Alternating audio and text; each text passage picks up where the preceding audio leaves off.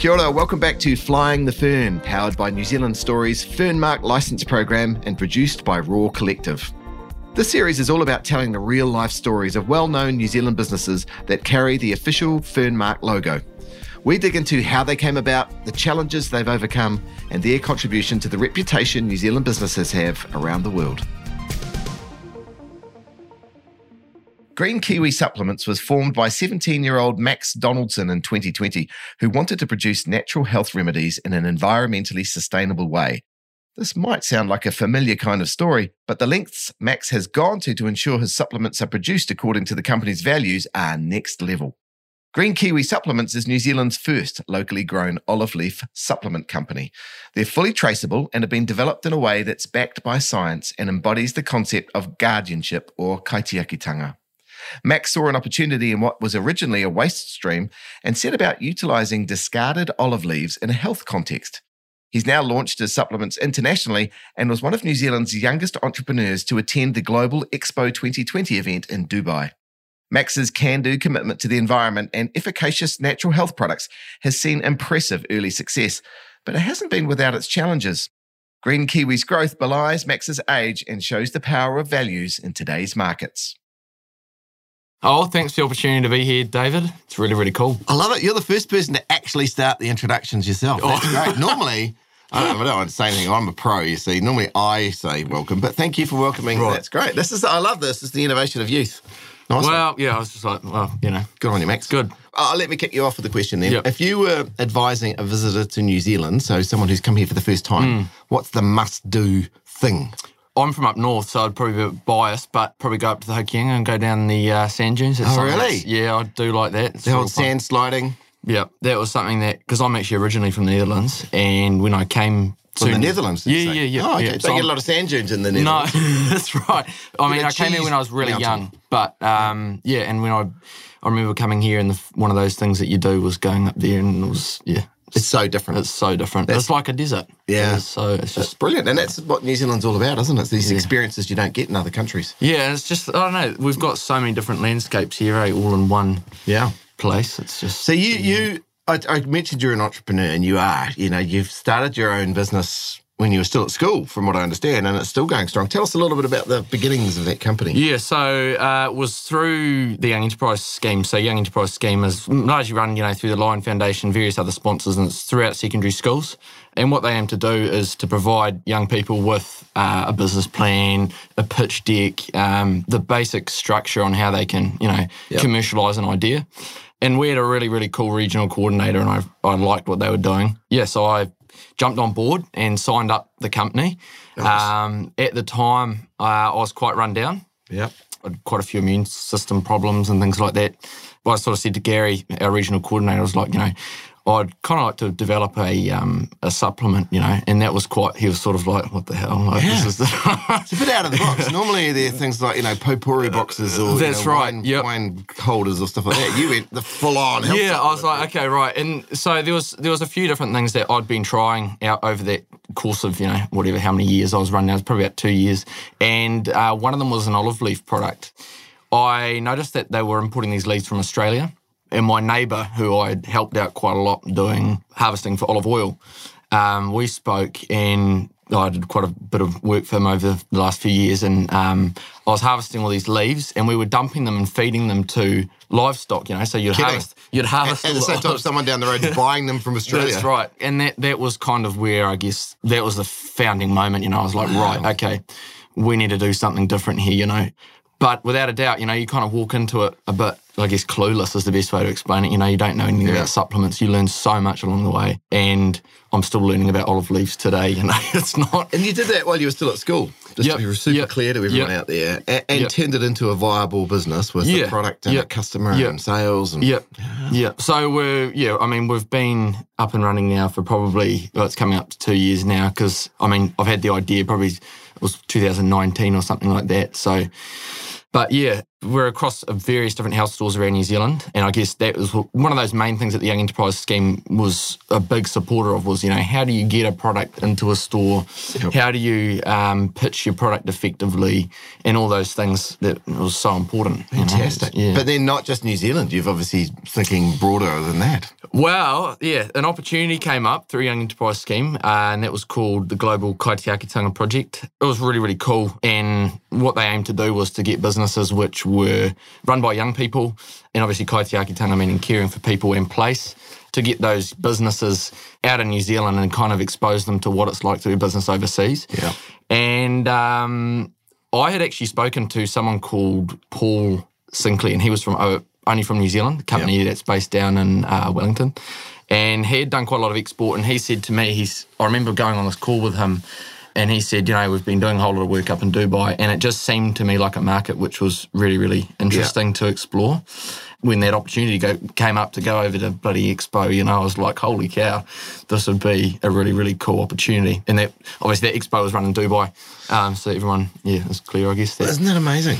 Yeah, well, it's, it's one thing to think about an opportunity; it's another thing to jump on it and actually do something about it and create the company, create the products. You know, absolutely execution is usually the biggest yeah. gap. Yeah, I think yeah, jumping from idea to actually shelf that there's a lot between yeah. there, eh? it's a big yeah. There's a lot going on. What have you learned? What's your key learning? Um, oh crikey! I'd say probably the biggest thing is keeping an eye on on your costs. We right. kind of we went into it, and I sort of had this idea around how much I was going to invest in the company of you know obviously my own money and but we thought, oh, you know, launch a website. Everyone's just going to crowd the website, buy you out a product, and that'll be it, you know, and, and you, you're away laughing.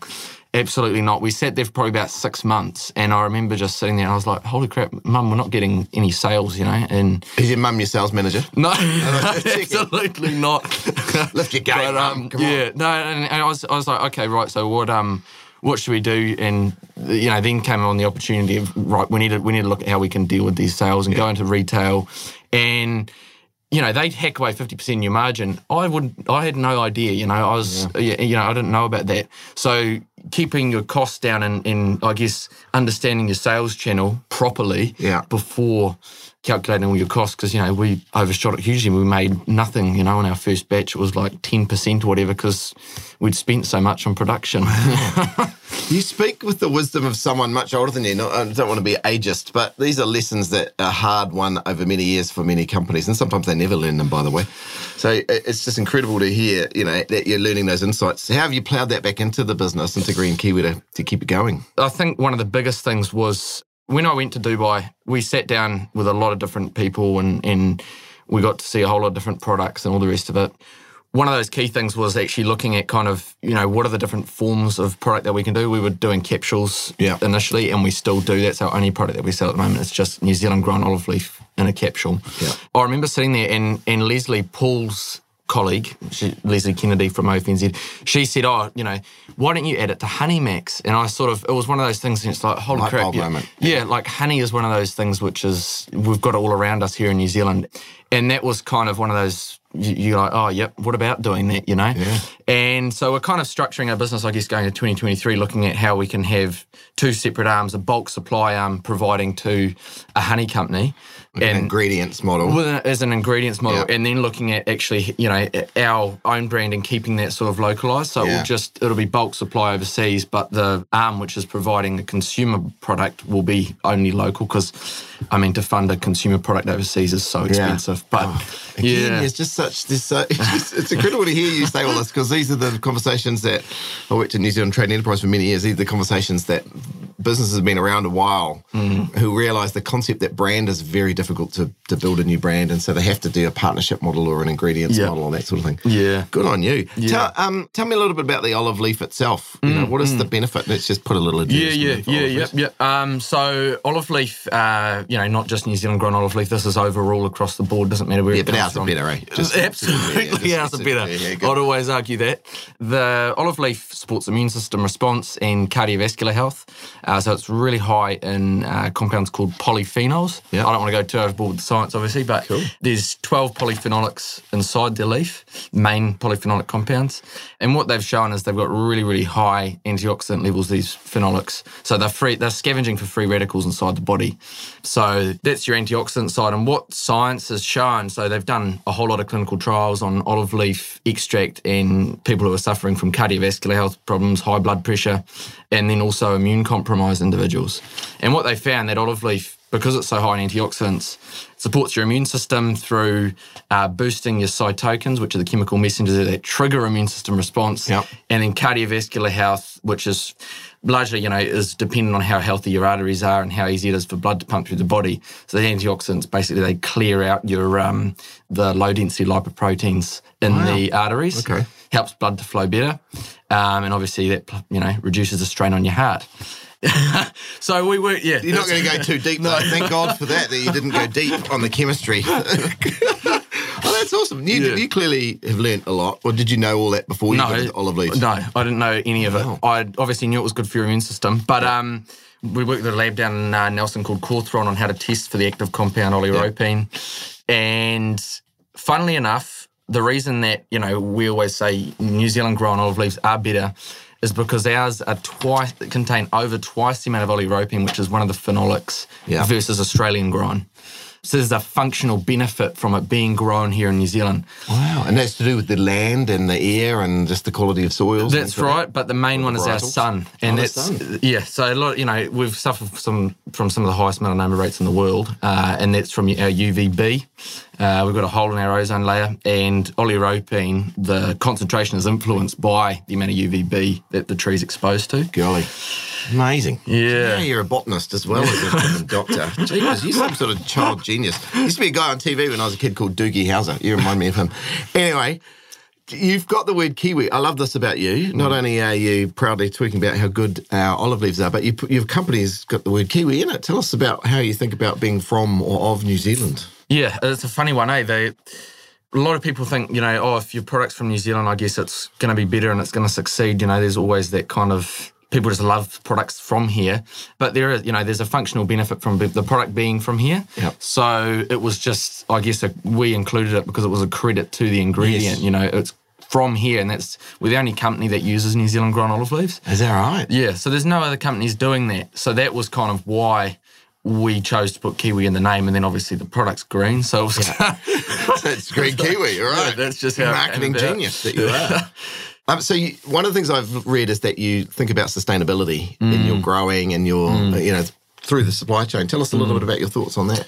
Uh, yeah, sustainability is one of those things that's quite hard to achieve for any company. You know, there's sustainability. If you look at it, you know, you've got your economic sustainability, your environmental sustainability, and it's, it's environmental sustainability makes up one of what I believe is three. You've also got your social sustainability pillar. Yeah. But uh, yeah, environmental sustainability, what we try and do is we grow our trees, we harvest from our trees, and we bring that product through the marketplace. So it's what they call a vertically integrated supply model, you know? Yep. It's so because we've got full control, we can, for example, those leaves that we harvest, we can take them off of a byproduct, which is the pruning waste at a certain time of the year. Yeah. So that's that's pretty unique. You know, you're not monocropping a whole area out and mm-hmm. pruning Basically, killing the tree. well, yeah, you're, you're taking it off of a pruning. You know, you're taking it mm. off of a off of a pruning, which would generally be a waste product anyway from the from the oil. Right. So that's one of the key ways, I guess, we incorporate environmental sustainability.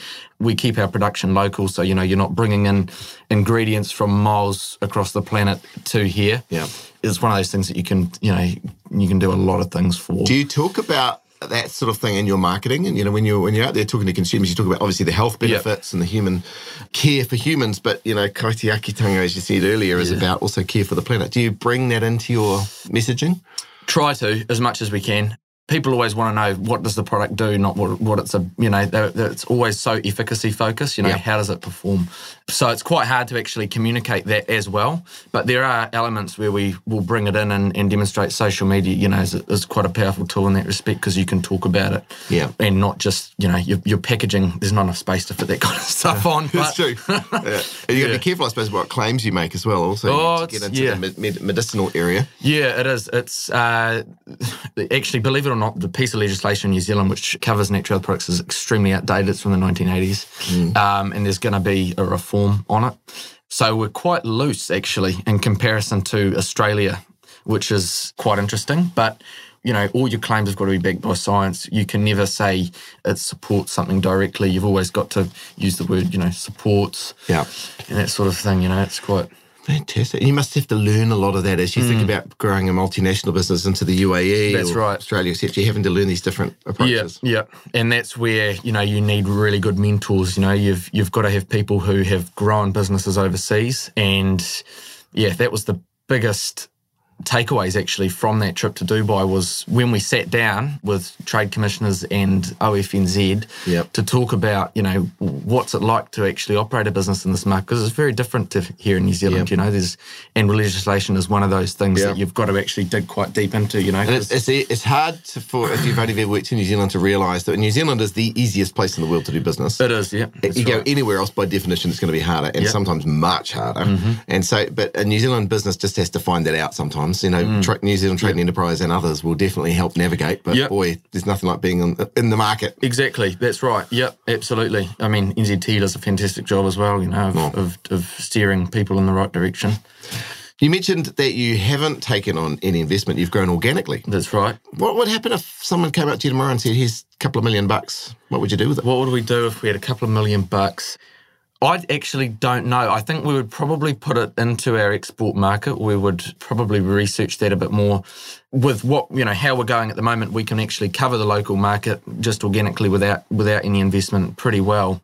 But I think when it comes to export, we would probably throw it all into into marketing in that market. Brand, um, brand marketing. yeah, sort of yeah, wow. absolutely. It'd be a hard thing to do. With with like production, people quite often companies, you know, you need a whole lot of different you've got to have your your factories and your whatnot and all the rest of it. We contract almost everything out, so that helps in hugely. So you don't uh, own any plant no, or equipment exactly. or need to hire all the no, process engineers. No, that's right. So we we con- I mean we contract out our scientists, we contract out our um, our manufacturing, mm. and we've got a very very good relationship with those people that we contract out to, which I absolutely love, and I love not being responsible for, for machine breaks.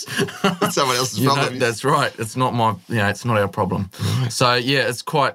If we had a million bucks, I wouldn't go putting it into machinery. I'd probably actually more look at you know how we can grow the brand recognition overseas and yeah, I don't know, maybe release another product overseas as well, nice. you know? Yeah. To what extent do you think the brand, the New Zealandness of your brand mm. is an asset? Hugely so. I always say, you know, New Zealand should only be producing what we're good at producing. You know, we shouldn't just be producing it for the sake of saying it's from New Zealand. In our respect, there's actually a functional benefit of it being grown here. The whole New Zealand story around, you know, we've got clean air, we've we care for people in place, all those things play a part into our product and that storytelling plays a part into the product but ultimately you know if your if your product if there's no benefit of it being from the country why would you have it from here you know and that's it's quite a hard thing to. Uh, you sound like you're ticking a lot of boxes for the, the brand and the efficacy of the product, and uh, an amazing company behind it. Well done, Max. Thank you very much. And so, Max, you work with another one of our Fernmark licensed companies, actually, who's a partner of ours as well, Trust Codes, putting the, the QR code on the side of the, of the packaging. Tell us about that. It was our second year doing the Young Enterprise Scheme, and I reached out to Paul and Emma Wheeler from uh, Trust Codes, I saw them actually through after we became license holders. You know, you guys promote all your different, and I saw what they were doing. And I oh, you know, that's interesting. It was a honey company that was that I worked with uh, Mike. He's from Manakora, and they were using their product as well. And um, it just seemed like a very, very good way on how to, we could protect our product from counterfeit products if we were to go, you know, yeah. into Dubai. Um, so we got that across the line uh, just before going overseas and we're, we are looking at launching that onto the liquid product into 2023 as well.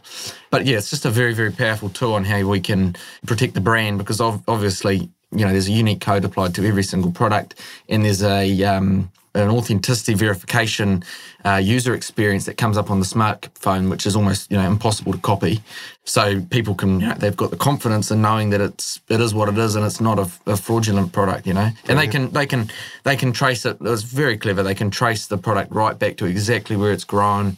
They can trace it right back to the GPS coordinates of where that olive tree was grown, which is in that product, which Amazing. is quite cool. It's quite an incredible yeah, uh, solution, isn't it? Yeah, yeah and it's and good. many consumers won't realise that that's what's behind it. But it goes to that point you said right at the beginning: trust. Yeah, absolutely. Yeah, it's such an important component, especially in the natural health product industry, because there's so many.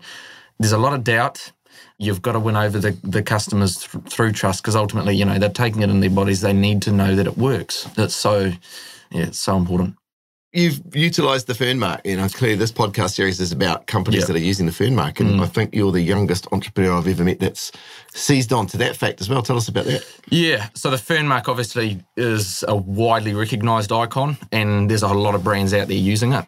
And what we've found is a lot of those companies that are using it are largely very trusted brands. You know, they're, they're big Kiwi exporters. And for us as a very small natural health company, and also me being quite young, there's a huge trust problem that you've got to overcome. You know, it doesn't matter how many scientists you have behind you or how much investment you have behind you, there's always going to be that, there's always that skepticism towards your age, you know. Yep. It was a clear way on how to build trust with our consumers, our retailers. They associate that mark with other brands that they see and, yep. and know. And, uh, as a result, there's just that mutual, yeah. mutual leverage, you know, like a halo effect that you yeah. that you get as well. That's exactly, that's fantastic. Yeah. Oh, it's wonderful to have you as, as someone flying the fern, as we call it, and it's um and doing it in a really innovative way. I mean, you've you've seen a market opportunity and you've gone for it with a with a unique product that has mm. depth to it, you know, and you've got real credibility. I know you're still at university at the moment, aren't you? Mm, study, What are you studying? Just uh, I'm doing a Bachelor of Commerce. Um, right. I think you tick that box, mate. I think you you can you can count on getting that. Uh, yeah, yeah. It's it's an interesting one, of course, but yeah, it's good. It's quite hard to balance everything, but yeah, because.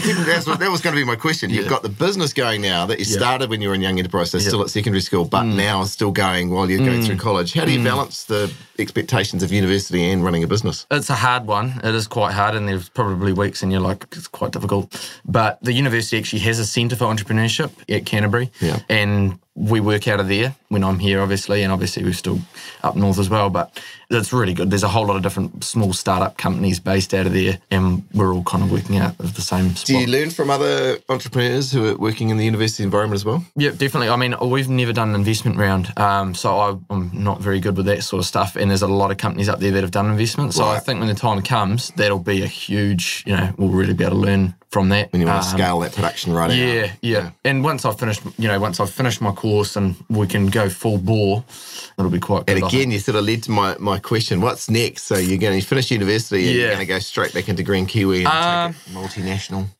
It's quite hard. Like we're, we're releasing a new product next year, which is a, um, a liquid product, and then I obviously want to build out that ingredient supply arm as well.